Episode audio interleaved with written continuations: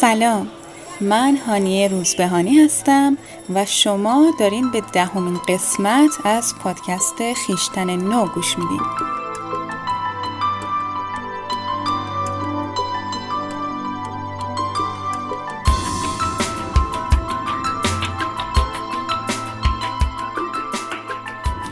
نه قسمت گذشته از مجموعه خودشناسی با تی ای درباره چند تا مفهوم اساسی تی ای مثل والد، بالغ، کودک، انواع والد و کودک و همینطور نوازش صحبت کردم. و حالا توی این قسمت می‌خوام براتون درباره یک مفهوم جدید و مهم دیگه به نام چهار وضعیت زندگی صحبت کنم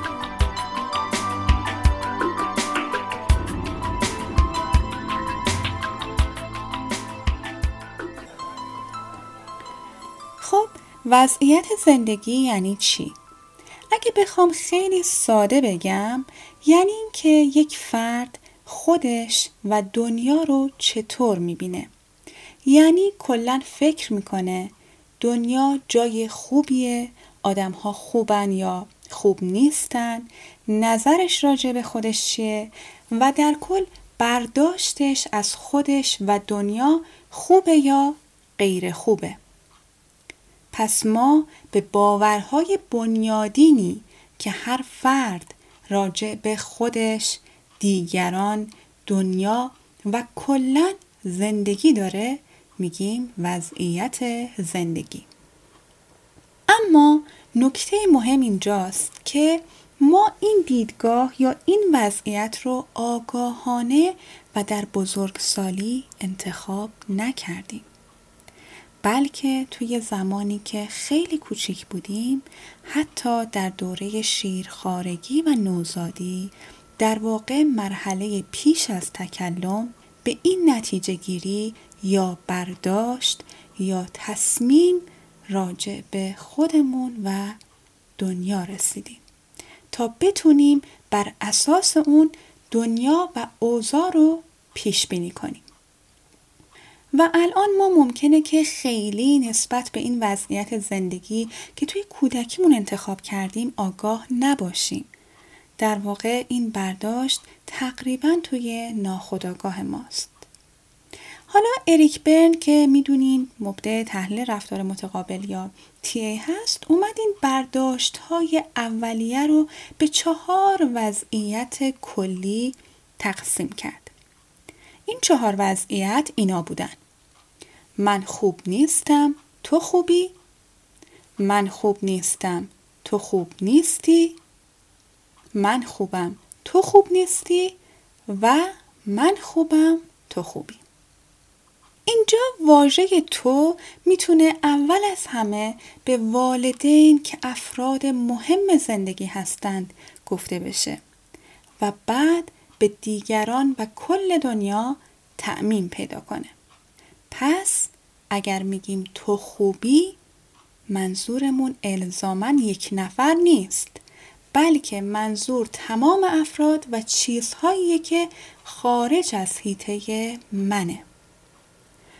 چهار وضعیت همونطور که گفتم وضعیت هایی هستند که نوع نگاه ما به خودمون دیگران و زندگی رو مشخص می‌کنن تصمیمات و رفتارهامون در بزرگسالی تحت تأثیرش قرار می‌گیره و توی هر کدوم از ما یکی از این چهار وضعیت فعالتر و اساسی تره.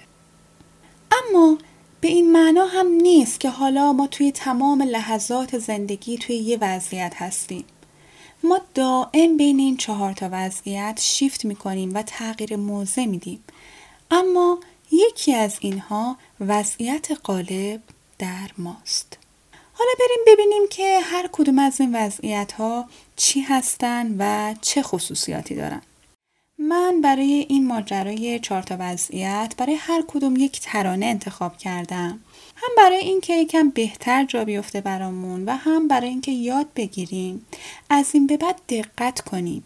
توی همه چیز توی ارتباطاتمون با آدم ها توی تعاملات انسانی توی فرهنگ توی سیاست توی هنر و حتی توی یک شعر و ترانه. رد پای این چهار تا وضعیت کلی رو ببینیم و بتونیم تشخیص بدیم.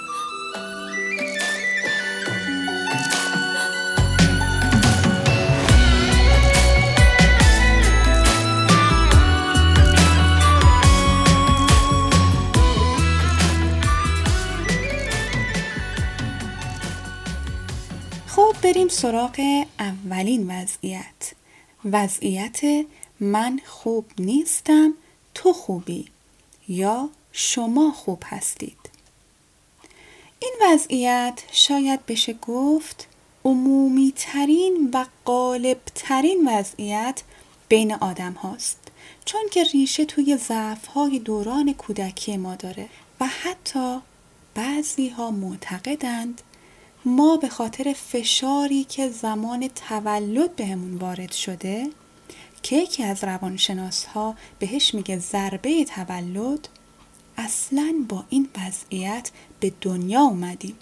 چون وقتی که بچه داره به دنیا میاد از یک محیط گرم، امن، تاریک و راحت یکو با یک سختی و فشاری وارد یک محیطی میشه که توش پر از سر و صداست نور زیاد سرماست و برای لحظاتی هر چند کوتاه جدایی از مادر رو حس می‌کنه و دوچار یک تضاد شدید با محیط قبلی میشه.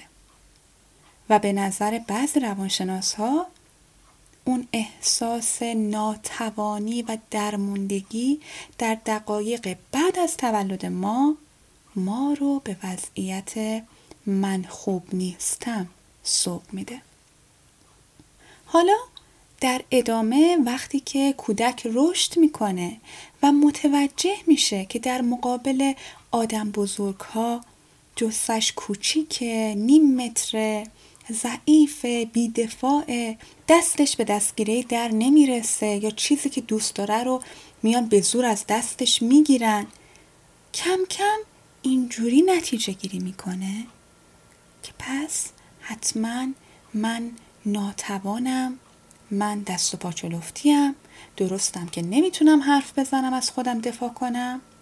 پس من اوکی یا خوب نیستم. و دیگران که دو مترن بزرگن قویان هر کاری که بخوان انجام میدن و مرگ و زندگی من دست اونهاست اونها خوب یا اوکی هستند و این شکلی میشه که قبل از اینکه ما حتی شروع به حرف زدن بکنیم دیدگاهمون نسبت به دنیا و خودمون شکل می‌گیره. این رو هم حواسمون باشه که این تصمیم با شناخت و تفکر نیست بلکه کاملا با هیجانات و احساسات غیر قابل بیان یک کودک یک نوزاد گرفته شده.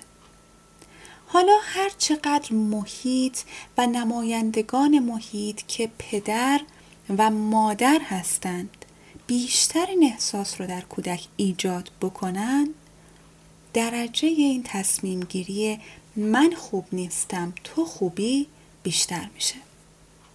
حالا وقتی که فردی با این وضعیت از نوع شدیدش بزرگ میشه ناخداگاه خودش رو در وضعیت قربانی بودن قرار میده یا منزوی و گوشگیر میشه یا به شدت به دیگران وابسته میشه یا دائم احساس خود کمبینی داره.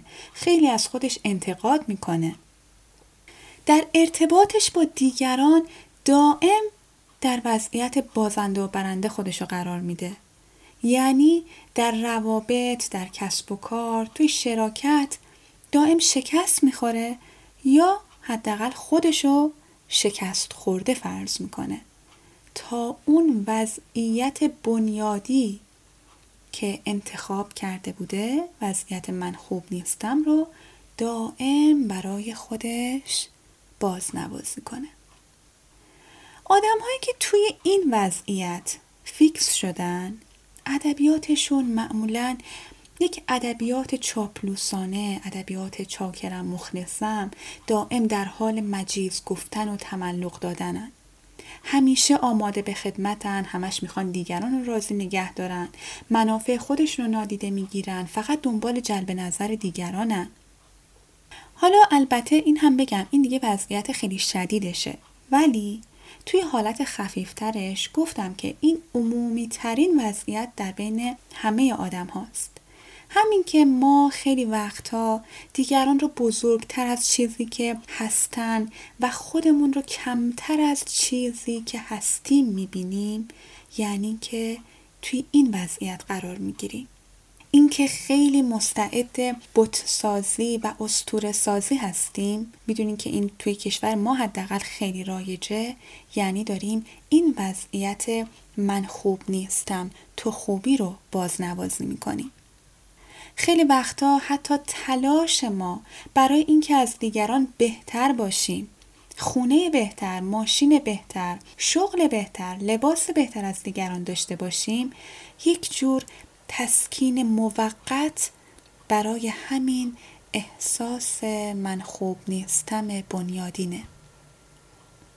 اما یکی دیگه از جاهایی هم که این وضعیت رو تجربه می کنیم و ممکنه برامون حتی خیلی شیرین هم باشه روابط عاشقانه است. مثلا وقتی فردی که عاشق میشه البته معمولا نه همیشه توی این وضعیت من خوب نیستم تو خوبی میره و خودش رو در برابر معشوق در موضع ضعف می‌بینه. و البته این نظر منه که یک جور شاید این هم بازنوازی همون اولین وضعیتی باشه که ما باهاش به دنیا آمدیم. و این رو به خوبی میشه توی خیلی از ترانه های عاشقانه در ادبیات قنایی و همینطور در ادبیات عرفانی دید مثلا اگه نگاهی به اشعار مولانا بندازیم نمونه های زیادی ازش می‌بینیم. مثل این بیت که توی کامل منم ناقص توی خالص منم مخلص توی سور و منم راقص من اسفل تو معلایی منم ناقص توی خالص منم مخلص توی سور و منم راقص من اسفل. تو معلایی عجب حلوای قندی تا امیر بی گزندی تا عجب ماه بلندی تا که گردون را بگردانی.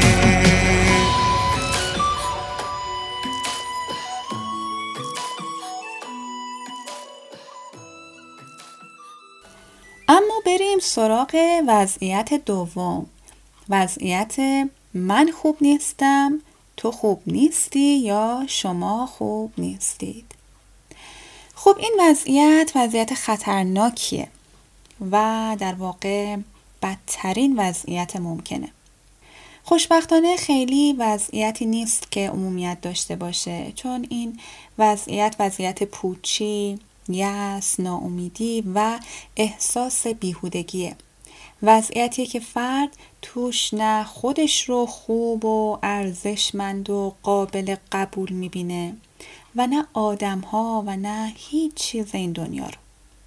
رد پای این وضعیت رو شاید بشه از نوع خفیفش گاهی توی دعواها دید. مثلا فرض کنیم که توی یک دعوای خانوادگی یک زنی به شوهرش میگه که خاک بر سر من که اومدم شدم زن یه آدمی مثل تو یا کسی که در جواب خیانت همسرش میره اون هم خیانت می‌کنه که ثابت کنه اگر تو بدی منم بدم یا منم می‌تونم بد باشم یا اصلا من بدتر از تو هم. از همین مثال های ساده تا موارد پیچیده تر و حتی خطرناک مثل کسی که میره یک حمله تروریستی می‌کنه دیگران رو می‌کشه و در نهایت خودش رو می‌کشه میشه رد پای این وضعیت رو پیدا کرد. خب این وضعیت رو بهش میگن وضعیت بنبست چون که توش هر دو طرف بازنده میشن. کسی که این وضعیت رو به عنوان وضعیت بنیادی زندگیش انتخاب کرده به صورت ناخودآگاه طوری اتفاقات و تصمیمات زندگیش رو پیش می‌بره که یا خودش دیگران رو به یک بهونه ترد کنه یا دیگران مجبور بشن که تردش کنن.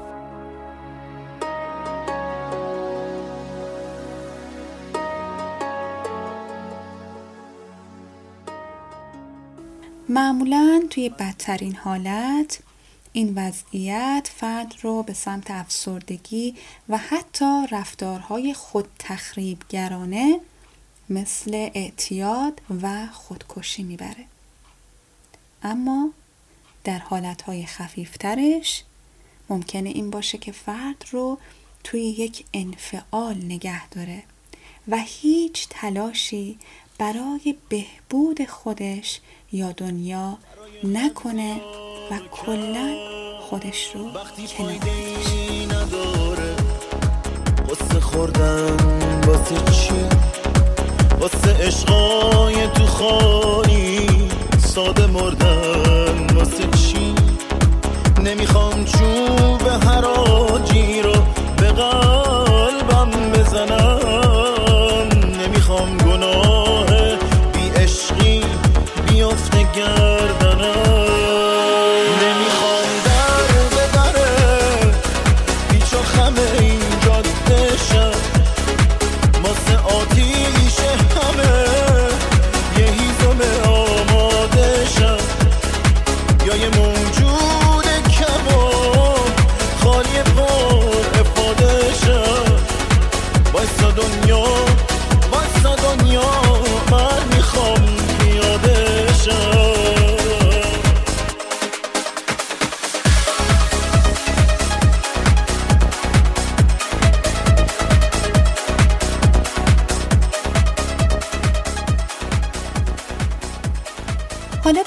سراغ وضعیت سوم.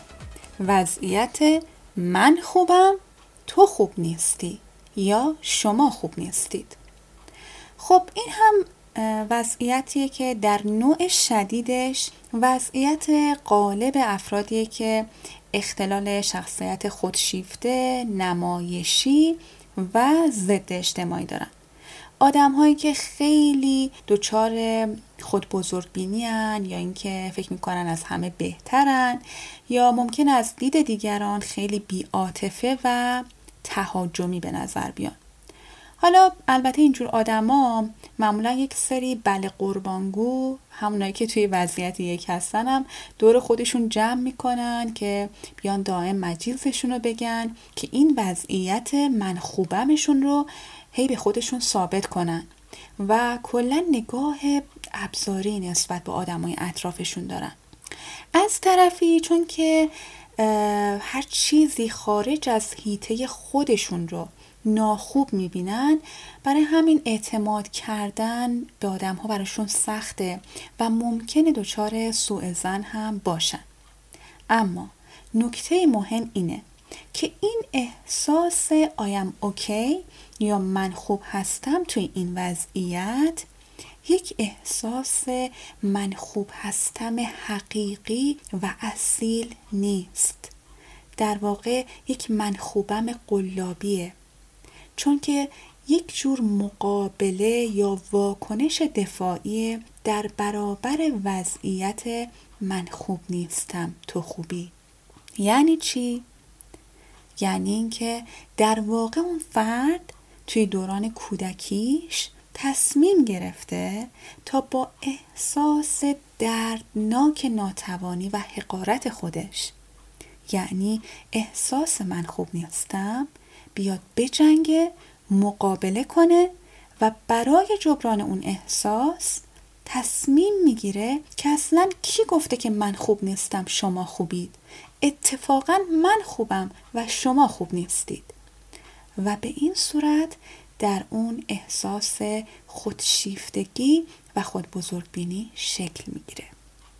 اما حالا اگر که بخوایم رد پای این وضعیت رو به صورت خفیفترش توی روابط معمول و توی آدم هایی که اختلال روانشناختی خاصی ندارن پیدا بکنیم وقتی که ما زیاد انتقاد می‌کنیم.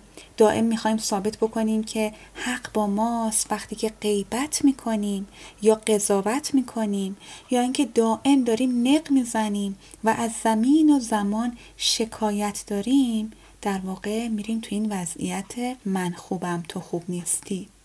یا حتی در حالت به ظاهر مثبتش کسایی که دائم توی کار دیگران به اسم کمک کردن دخالت می‌کنن. با این توجیه که میگن ما خیر و صلاحت رو می‌خوایم یا برای خودت دارم میگم. اما در واقع دارن میگن که من می‌فهمم تو نمی‌فهمی. که میشه همون من خوبم تو خوب نیستی. دیدین که بعضی از این آدم هایی که خیلی والد انتقادگر قوی دارن میان میگن که وقتی که با یکی دعواشون میشه میان میگن که من که چیزی نگفتم یه انتقاد ساده کردم یا یه پیشنهاد ساده دادم. چرا فلانی ناراحت شد؟ مگه من چی گفتم؟ مگه من چی کار کردم؟ ولی حواسشون نیست که حتی اگر که ظاهر کلامشون منطقی بوده باشه اما زبان بدنشون میمیک صورتشون لحنشون تماما داره پیام من خوبم تو خوب نیستی میده. پس حواسمون باشه توی روابط هر جا با این حس با آدم ها ارتباط بخوایم بگیریم نمی‌تونیم رابطه موفقی داشته باشیم.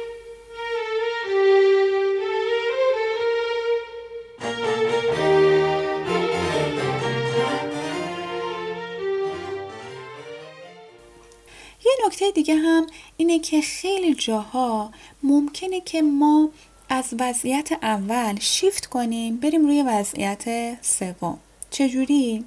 یعنی اگر یک جایی خیلی به دیگران سرویس دادیم یا خدمت کردیم و بعد به همون بیتوجهی شده و رفتیم توی وضعیت قربانی حالا میریم توی این وضعیت که تلافی کنیم و دائم دیگران رو محکوم کنیم و اینجوری سهم خودمون رو توی ماجراها نمی بینیم و همش دیگران رو زیر سوال می‌بریم. توی روابط عاشقانه هم آدم هایی که توی وضعیت اول یعنی همون وضعیت من خوب نیستم تو خوبی عاشق شدن حالا توی وضعیت سوم فارغ میشن رد پای این وضعیت رو توی خیلی از ترانه هایی با تم شکست عشقی و دیسلاب و اینجور چیزا می‌تونی ببینی.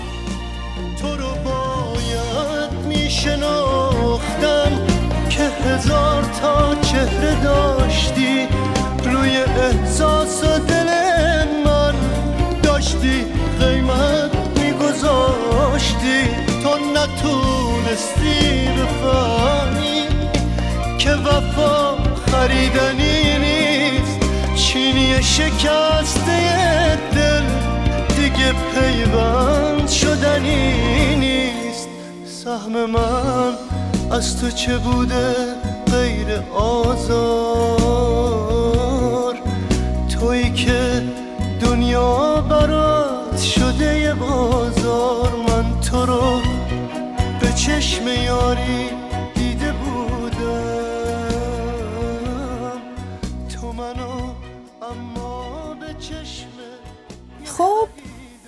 در نهایت بریم سراغ وضعیت چهارم یا به قول تام سریس وضعیت آخر که همه امید ما به رسیدن به این وضعیت وضعیت من خوبم تو خوبی. I am okay you are okay. این وضعیت همونطور که از اسمش پیداست وضعیت سالم و موفق و برنده برنده است. و مهمترین فرقش با سه وضعیت دیگه اینه که اونها ناآگاهانه و بر پایه احساسات و هیجاناتن. اما وضعیت آخر بر پایه تفکر و انتخاب آگاهانه است. ما وقتی که توی این وضعیت هستیم خودمون رو دوست داشتنی می‌بینیم. دنیا و آدم ها رو قابل اعتماد و قابل احترام می‌بینیم. می‌تونیم به اهدافمون برسیم و دیگران رو با هر عقیده و مرام و مسلک و دین و نژاد و ملیت و رنگ پوستی تا زمانی که به ما آسیبی نزدن میپذیریم. اوکی می‌بینیم. حالا قرار هم نیست الزامن باهاشون موافق باشیم. و هنر اتفاقا اینجاست که وقتی مخالفیم همچنان دیگران رو اوکی ببینیم. و این وضعیتیه که همه ما انسان ها فطرتا به دنبال این وضعیتیم.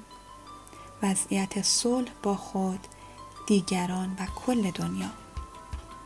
و کلا مدینه فاضله یا اوتوپیا نشون دهنده میل عمیق ما آدم ها به وضعیت آخر یا وضعیت من خوبم تو خوبیه تصور کن اگه حتی تصور کردنش سخته. جهانی که هر انسانی تو اون خوشبخت خوشبخته. جهانی که تو اون پول و نژاد و قدرت ارزش نیست. جواب هم صدایی ها پلیس ضد شورش شاید براتون جالب باشه بدونین که اریک برن خودش در کتاب بعد از سلام چه می‌گویید. میگه که این I'm okay you okay در واقع شعار هیپی هایی بوده. که به پلیس شاخه گل هدیه می‌دادن و در واقع این اسم این وضعیت رو از اونها وام گرفته. پوستری هم که من برای این قسمت پادکست انتخاب کردم یک عکس مشهور سمبولیک و تاریخی ضد جنگه که عکس دختری که داره در اعتراضات کله جنگ ویتنام در سال 1967 توی امریکا بوده به سربازها گل هدیه میده. جهانی رو تصور کن بدون نفرت و بارود. بدون ظلم خود کامه بدون وحشت و تابود جهانی رو تصور کن پر از لبخند و آزادی. لبا لب از گل و بوسه پر از تکرار آبادی. به هر حال شاید بهتر باشه علاوه بر تصور کردن تلاش کنیم. برای دنیایی که توش صلح برابریه. میدون جنگ فقط بین کشورها نیست. میدون جنگ توی روابط شغلی، عاطفی، خانوادگی هم هست. توی یک گروه تلگرامی هم هست. توی کامنت های اینستاگرام هم هست. میدون جنگ خیابونای تهران وقت ترافیک. اسلحه همون بوغ ممتدیه که وقتی چراغ سبز میشه بعضی ها به خاطر چند ثانیه تأخیر راننده جلویی می‌زنن. پایبند بودن به من خوبم تو خوبی سخته. اصلا کار راحتی نیست. اگه در طول روز دقت کنیم حتی به افکاری که از ذهنمون میگذرن می‌بینیم که خیلی کم پیش میاد که توی این وضعیت باشیم. پس من هدفم این نیست که خیلی ساده انگارانه موندن در وضعیت آخر رو آسون نشون بدم. اما به نظرم خوبه که هممون بهش فکر کنیم و مهمتر از همه خوب این وضعیت رو بشناسیم تا بعد بتونیم کم کم بهش بیشتر پایبند باشیم.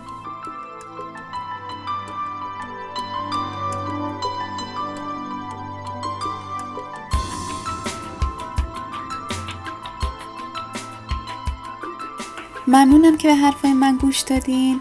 و خیلی خوشحال میشم اگر که این پادکست رو به دوستانتون و تمام کسانی که فکر می‌کنین به شنیدن این حرفها برای شناخت بهتر خودشون و رابطه بهتر با جهان اطرافشون نیاز دارن معرفی کنین. اگر سوالی داشتین همچنان بهترین راه ارتباطی اینستاگرام شخصی من به آدرس هانی آندرلاین روزبهانی هست. برای هممون آرزوی صلح می کنم هم در جهان درون و هم در جهان بیرون. جهانی که توش هم من خوبم هم تو خوبی هم دیگران خوبن. به این امید که هر کدوم از ما تعبیر این رویا بشیم. موفق باشیم. مرز و محدوده وطن یعنی همه دنیا. تصور کن تو می‌تونی بشی تعبیر این رویا.